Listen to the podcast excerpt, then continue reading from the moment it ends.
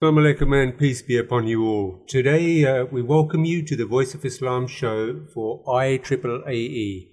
Now, IAAAE stands for the International Association of Ahmadi Architects and Engineers. And in today's show, uh, I'm absolutely delighted here to be hosted uh, with me. My, my, name is Nayab Sayed. I'm the UK uh, General Secretary for IAAAE. Together, I'm absolutely delighted to have here with me on the panel today Mr. Iftikhar Wasim, who's the president of IAAAE in the UK. Assalamu alaikum and peace be upon you, Iftikhar.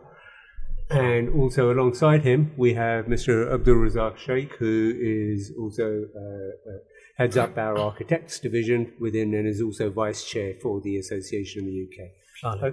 Uh, peace be upon you and welcome to you both here today. Thank you for taking the time here with us.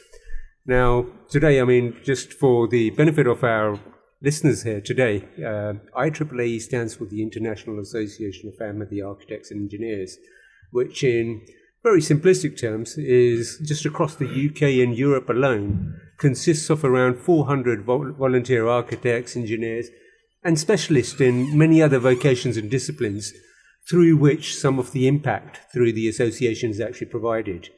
Now, at a very top level, uh, IAAAE's focus lies in improving the lives of others. How's this done? And who is it focused on? Particularly the underprivileged and underrepresented parts of society, uh, especially looking at rural areas across developing nations.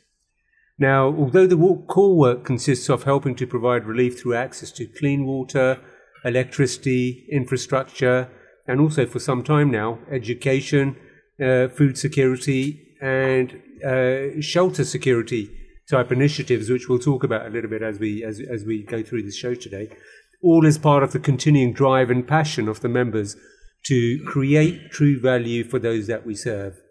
Now, today, I think what we'd like to do is just take a, a start off by taking a quick walk around some of the wonderful work that the association, association has been conducting over the, uh, the, the, last year or so.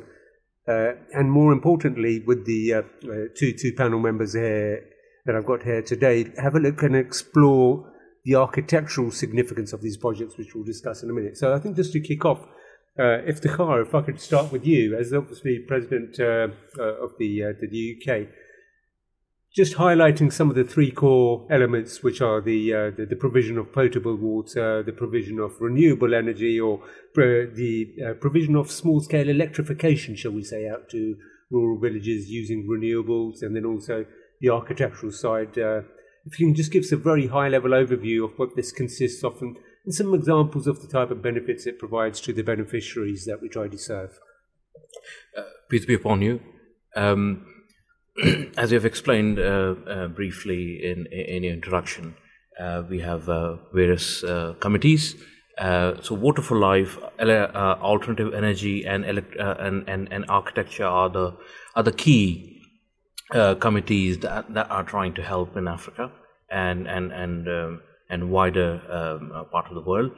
Um, so, in terms of, if I can very quickly go through uh, the, uh, the, um, the, the, the scope of these these committees are for Water for Life. Uh, we try and uh, provide potable drinking water through re- rehabilitation of um, of the existing borehole or creating new boreholes uh, using either Indian Mark II uh, hand pumps or uh, um, with modern technology with the uh, renewable um, solar solar uh, systems. And we have covered almost East and West Africa uh, for water life because this this was, this was the first committee started in Europe um, through under IAAAE the second one is uh, AEC, which is Alternative Energy uh, Committee, providing electricity generally, which is uh, either uh, through uh, renewable uh, battery powered electricity in each household or DC systems.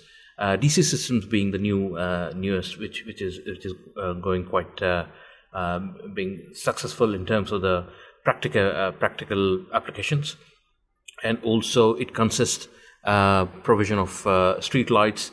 Uh, so where we can't take uh, the DC systems in each household, we are providing electricity, particularly when it comes to the toilet facility that we build in uh, the, in communal areas. We can't provide electricity in each uh, uh cubicle. So what we try to do is we build uh, um, street lights around the toilet facility so that it's uh, it's eliminated. So, for the benefit of our listeners, basically what you've done is created a solution through which you're able to provide small scale Correct. electricity into rural villages uh, across uh, across the regions that we serve. Yeah, and from the UK point of view itself, uh, we are we are nearly 250 members, and uh, almost all of them. Not every member is active generally, but uh, majority of the members are are, are active in, in, in various disciplines, whether it be uh, technical side, design side, procurement, and going out and and serving Africa as as project managers and and and I think one of the salient points here, which is uh, very notable and uh, probably needs to be emphasized a little bit, is the fact that the bulk of the team, which operates across these regions in, in delivering this wonderful work, are primarily volunteers. And I guess that ties right the way back into the theme as we're celebrating this Jalsa convention here, uh, the annual convention here, where everybody gets together. And it's that same sentiment and that same thing which is instilled within uh, all of the uh, Ahmadiyya community. And we use as a principal guiding point for in terms of our ethos and our drive and passion in trying to, uh, to, to, to serve others. So you touched upon water here just now. I mean, water, water, uh, potable water, especially for the use of drinking. Is in despite the fact that the, uh, the, the planet Earth is consists of approximately 75% of surfaces uh, covered by water yet only 3% is actually available as drinking water. And as the population densities increase, as the, uh, uh, the, the, the, challenges with regard to the changes in terms of the climatic uh, conditions, in terms of our water and uh, uh, weather systems, etc., these are all causing challenges, further bottlenecking and creating further sca- scarcity as it comes to with regards to the the provision of water. So now I know IAAAE uh, uh, has done approximately just over 3,000 water points across the entire African continent, yeah. by, by, by way of an example. Now, this consists of hand pumps, this consists of solar pumps, and it uh, uh, we have some rainwater harvesting systems. Just for the benefit of our listeners, if you could just explain what, when we talk about the technical term of rehabilitation, so what does that actually consist of, and uh, how does that uh, actually add value to the the work that the association is doing? Uh, so, uh, in terms of rehabilitation, we obviously target uh, those villages where there is an existing borehole. But it's non-functional. So, just for the benefit once again for our listeners, so the, the, the, the function of rehabilitation is to take an existing water point yeah and to actually refresh it effectively, effectively. bring it back up, uh, allowing water to be thing. And I mean, what are some of the challenges which lead us to the uh, situation where these rehabilitations need to exist? Why why do the rehabilitations need to need to take place? Yeah, uh, uh, particularly in, in, African countries, because of the dry weather, and and uh, and uh, this is the most important thing because of uh, so much heat you have, the water table goes down, and it's going down constantly. In uh, you know, it, it, varies in some parts of, for example, in in Niger, in in in when it comes to closer to uh, where where, where uh, the countries, uh, the the neighboring boundary of Nigeria, there the water table you can find very uh, at, a, at a high level.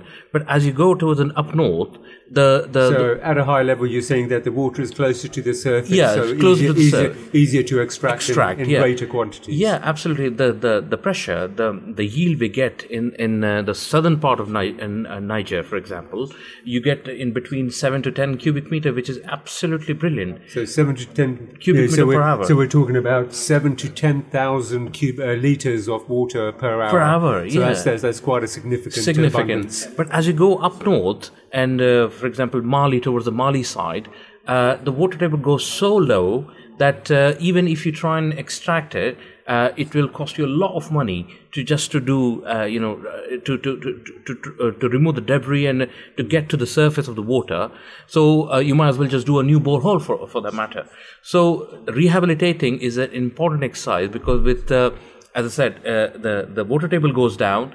Uh, it's very difficult to bring it up until until you do a thorough, um, uh, you know, bringing in the rigs and and and bring, uh, trying reaching the, the the surface, and we don't know whether there is any natural aquifer uh, after uh, even after doing that. So there are a lot of channel challenges. And I guess as you go further north or up, as you uh, you're really approaching the boundaries of the Sahara and the Saharan, Sahel, yeah. the Sahel region, so you're getting uh, deeper and deeper access to Correct. water at those, at those stages. Now we, we're talking about so so these water tables they tend to vary and fluctuate throughout the year.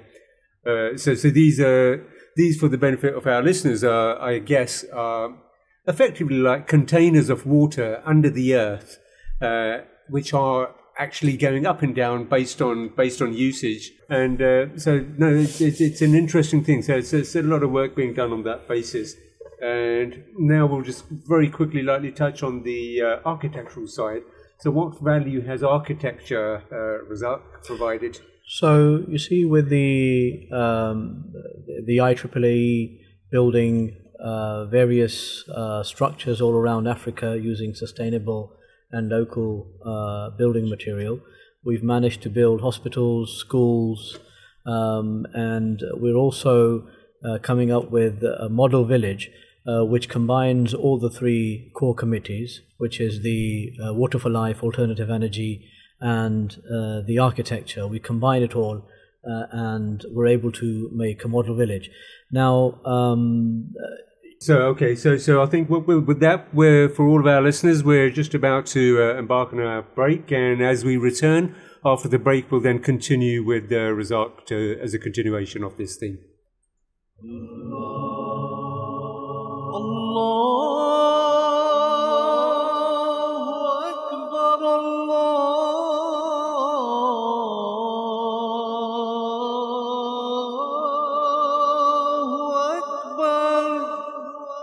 listening to the Voice of Islam Radio, broadcasting on DAB via the internet 24 hours a day. Welcome back, uh, welcome back to all of our listeners on Voice of Islam. And today we're here at the uh, show discussing IAAAE, which stands for the International Association of Ahmadi Architects and Engineers. And welcome back to our listeners. And here I have alongside me here uh, Mr. Iftikhar Wasim, who's the president of IAAAE UK, and also Mr. Abdul Razak Sheikh, who is uh, vice chair for the association and also leads up the architectural uh, discipline. Now, just before the break, gents, we were discussing about what role the value of uh, uh, architecture has within the uh, association's work. So maybe just at a top level, uh, Razak, if you want to explain. yeah, so as uh, Iftikhar Sahib has explained uh, just now, what is the role of the IAAAE, and we have various faculties. Um, and a lot of our listeners are already familiar with uh, the role of the IAAAE and the amount of work that they're doing all around the world, especially Africa.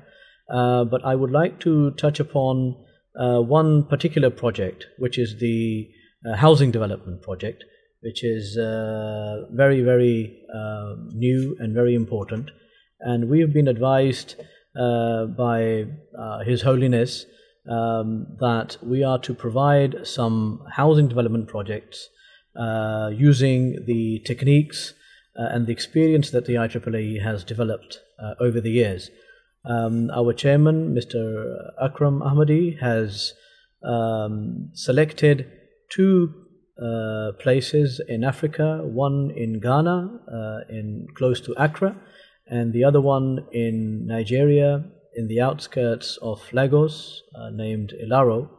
These two uh, lands, uh, which the Jamaat already has acquired, we will be designing um, housing uh, facilities over there. Initially, the idea was to provide uh, low cost housing only. However, due to the um, interest and the demand from uh, various uh, sectors, uh, we've been advised to look at both uh, medium uh, size, um, medium level development and also low cost housing. Um, we are already underway. Uh, plans, high level plans have been developed, uh, and local architects and engineering firms have been contacted. And uh, after our this Jalsa event, we will be um, looking at more detailed designs. We, I would also like to uh, tell our viewers that we have um, our architects and engineers not only in the UK but also scattered all around Europe.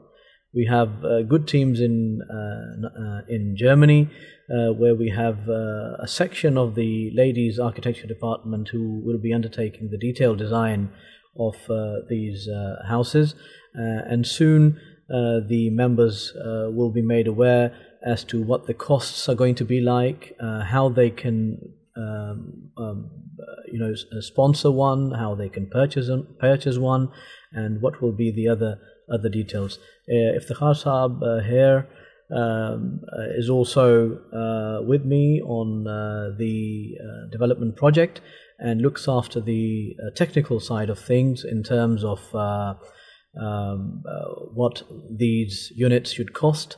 Um, the Iftikhar will explain a little bit more to you on the so, technical so, side of things. Yeah. So just to get this right, so up until now, from what I understand and know, is that much value is provided where the architectural side discipline within IAAAE goes a very long way in, in helping to provide benefit uh, in terms of the infrastructure that goes out on some of our projects, providing rural communities with things such as community centres, schools, hospitals, outbuildings. Uh, I believe there's two very, very large places of worship uh, in the, uh, the shape of a mosque that have been built across uh, Africa now.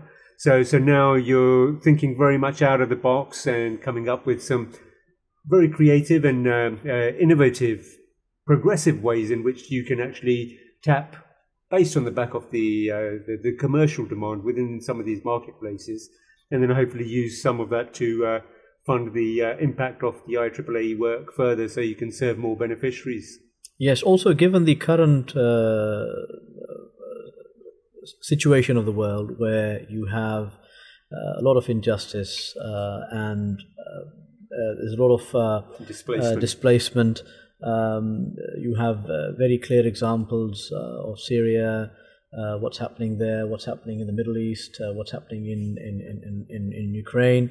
Um, under that situation, we've been uh, guided by His Holiness to look at various um, possibilities of housing, uh, if there is a, such an event, uh, how people can be housed very quickly. so we're working on the on the on the on the basics of that. Yeah, that's that's very interesting. As you said, there's a, there's a lot of due to the geopolitical status of the world and the very uh, uh, nimble and uh, cha- ever-changing landscape that we are facing now. Well, more so increasing on a day-by-day basis as we move forward we, we see that there's a lot of movement and a lot of displacement. Many, many of these same individuals tend to be cutting across these continents and, you know, wading their ways into these migratory uh, uh, crossings that we've been seeing in terms of mass migration. So it's a very, very interesting view. Uh, gentlemen, I thank you both for taking the time out today uh, to see. So for, for our listeners, it's a absolutely uh, brings us to the end of our captivating journey today. It's very limited time that we have but with IAAAE architects and their incredible work, you know, even using humanitarian architecture, as you class it. I hope that you've been inspired by some of these stories of resilience, innovation, and the profound impact that they're making in the lives of so many. Now, if you're feeling motivated or moved by some of the uh, what you've heard today and would like to be a part of this incredible movement, you're an engineer, a student, uh, anything working in technical disciplines, please feel free to visit the IAAAE website at iaaae.org to learn more about the project's volunteer opportunities and way, the ways in which you can support their mission. Together we can make a difference. Thank you for joining us on a special edition of IAAAE Architects and the Power of Humanity today. We hope you've gained a new perspective and a renewed sense of inspiration. Keep spreading the word, stay engaged, and let's continue to build a world where everyone has access to safe, sustainable, and dignified spaces. His Holiness Hazrat Mirza Masroor Ahmed, the present head of the community, continues in his effort to unite people from all faiths and cultures by promoting interfaith dialogue and religious freedom. He has traveled extensively to spread the message of peace and to remind everyone to respect the rights of other human beings. We observe that the world has become a global village. Mankind has become very closely knit together.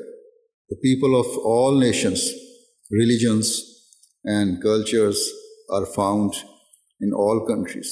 And so this requires that the leaders of every nation should consider and respect the feelings and sentiments of all people. The leaders and their governments should strive to create laws that foster an environment and spirit of truth and justice, rather than making laws that are a means of causing distress and frustration to the people.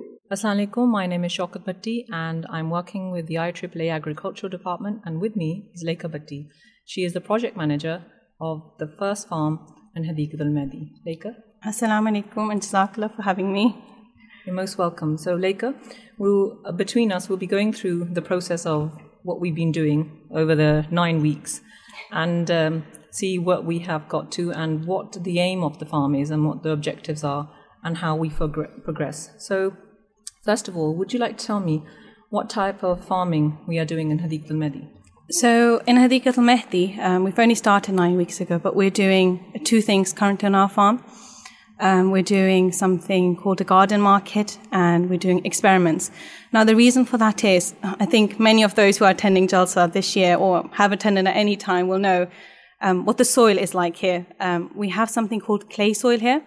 So you have a you have a big problem with clay soil because it exists in two states. Either it's really dry and dusty, or it becomes really wet and muddy. And there is no specific middle state. And both of those states are not really conducive to growing many crops other than the grass you'll see around Hadiqat al Mehdi. So for this reason, um, we've had to sort of split our farm into two sections, as I mentioned. Um, and one of them is experimental farming, um, in which we're looking at different experiments, but also experiments including how to improve the soil that is currently in Hadiqat al Mehdi so that we can actually farm things, you know, other than um, uh, grass here. Okay, we'll talk about a little bit how we can improve the soil um, uh, later on. But would you like to uh, now explain to uh, our listeners what uh, IAAAE envisions with this plot? So, the agricultural department of IAAAE is fairly new, um, and the overarching aim of the whole department, including Hadiqat al Mehdi, is to look at um, reducing um, hunger problems around the world. So, we've got two farms, for example, in Africa that also focus on this. Um, but in Hadiqat al Mehdi, we are, I, I, guess, we're a bit more privileged um, that we don't have instant, you know, famine problems. However, we still have problems here because the costs of farming in the UK, for example, is becoming very prohibitive because of the use of things such as fertilizers and other chemicals. So the purpose here at Hadiqat al-Mehdi is trying to sort of become a bit more uh, sustainable, but also self-sufficient. Um, and that relates to our current climate, but also looking into the future and any other disasters that could strike around the world. How can we become self-sustainable and make a model that can actually be applied to other farms around the country and then again across the world, really. Absolutely. And talking about sustainability, uh, Allah uh, subhanahu wa ta'ala, his name is Al Qayyum, and that means all subsisting. We cannot become all subsisting because we depend on things. So we cannot totally become uh, totally sustaining because only Allah can do that. Out of nothing, He can create. What we mean by subsistence farming, which is the new modern way of farming, is that we are trying to utilize things that we don't have to buy. So we're still using things. We're not subsistence in that way, like Allah. He, you know, He can produce things. We are using free things like things on the farm, like Jalsa compost, is uh, something that's started uh, a year ago, and we're looking at uh, seeing how we can improve quicken the process of composting. So we try not to waste because waste is not a thing which, uh, you know, uh, which Allah likes because it's uh, being ungrateful for Allah's blessings. But when you have 40 to 50,000 people, waste is inevitable. And so on the farm, we are taking the dal, leftover aloo gosht, you know, the meat and the potato curries, and we're trying to see how we can turn it back into soil without a large carbon footprint because no tractors are taking them away and we are making putting them in boxes. There's a couple of experiments going on. One is uh, to um, it's uh, the one of the boxes is underlaid with um, like a polystyrene wrap to heat up the compost faster, so increasing the decomposition. The second is that there are pipes going from the base of the soil into the soil to see if um, worms can travel upwards into the soil. And the third is an auger method, which is one of uh, one way to increase composition, sorry, decomposition of food matter is to introduce air. So this tool it's almost like a mega drill um, uh, that's applied twice a month, and that is said to increase uh, the decomposition of food into soft, luscious soil that um, we can use in the market garden. So, um, uh, Leika, what problems have you had since the nine weeks that you've been working on the farm? You're smiling at this, so. yes, I think um, we started from I think scratch up, and um, we've gone. I think we've had many volunteers who've you know built the fencing and the water supply to the farm. And I think one of our challenges has been, uh, I think, the manual labor that's involved and the hard work. It really is. I think we do not appreciate how much work you know farmers actually put in to get the food to our table. Um, equally, how reliant we've over reliant maybe we've become on machinery to do everything for us. Um, but I think we've had uh, sort of building from ground up, and we're trying to do it with the resources that we have. And that sort of poses a challenge in a way that when you start and you think, right, we can do something a certain way. For example, we had the compost, you know, from uh, the Jalsa waste left over that was composted from last year. We had that and we thought, you know, we could use that. But one of the challenges we faced, it wasn't composted completely. So last year's Jalsa waste was mixed in with wood chip. Um, that actually takes two to three years to break down fully. So we had compost that looked nice from the outside, but the moment you went in, you could you could smell last year's um, you know dal and whatnot. Um, so those are the challenges. But again, I think I, I for me, I've seen farming in a new light. You really have to think on your feet, and you have to think right. How can we you know overcome this challenge? So, for example, the department that deals with compost this year, and they're not they're not using wood chip, they're using sawdust, aren't they? The sawdust, but mm. as well as the paper plates and yes, the cups, and they're yes. shredding them down. Yes, yes. That will compost faster. So inshallah, next year when we're trying to build, you know, this one acre farm up, inshallah, you know, we will have more compost. Mm-hmm. So those are the sort of small challenges that we face, you know, around every corner. But you have to you have to Absolutely. improvise and just move on our, our main thing was to grow strawberries. Now, we actually specially researched so much to have strawberries growing bang on our Jalsa date. and we were told by the suppliers, yes, they would, yes, they would. And they were so sure that they even gave us some a variety that would produce a couple of days early. And lo and behold, you know, uh, things we plan and, you know, Allah plans, but it's to humble us and teach us actually to strive harder or break us actually. But this one actually uh, made us drive harder. Uh, the compost that we got was wood chips. Now, wood chip is not soil, it's wood chips. So we had to use the wood chips, but the strawberries did not appreciate that. So they are reluctant to flower and they have not uh, all flowered, but we will get strawberries, but unfortunately we weren't able to get them on Jalsa. But the first strawberry, if anybody would like to see, and if they are listening, you can see them in the IAAAE tent, is the first strawberry of the Jalsa farm and it's available at the IAAAE tent in the exhibition area with amongst the other things that our farmers have grown um, in the UK from seed. So Jazakallah for listening, everyone.